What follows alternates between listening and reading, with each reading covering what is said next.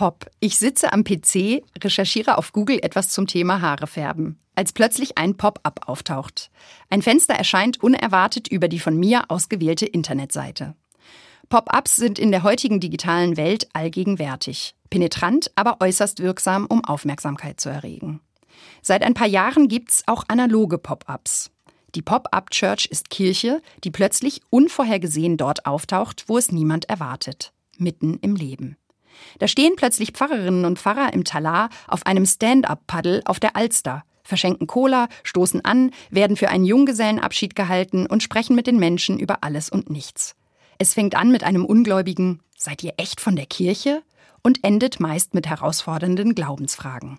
Ja, die Pop-up-Church ist Kirche da, wo du bist. Zum Beispiel beim verkaufsoffenen Sonntag. Da läuft dann eine Pfarrerin mit einem Bauchladen voller süßer Himmelsbotschaften durch die Menge und spricht mit den Passanten.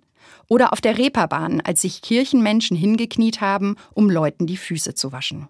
Beim Dom, dem Hamburger Volksfest, stehen in der Karwoche provokante Fragen auf Pappe. Hatte Jesus Eier?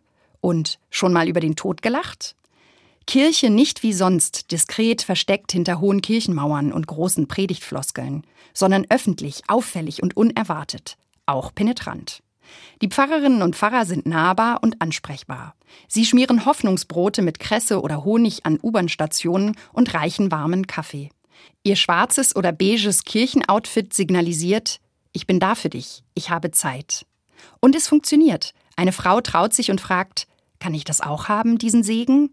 Klar kann sie. Die Leute sind neugierig. Manche erzählen von sich, von ihrem Leben, ihrem Glauben und von Schicksalsschlägen. Manchmal wird einfach nur gelacht und dann geht man weiter. Vielleicht mit dem Aha-Erlebnis. Kirche war heute da für mich.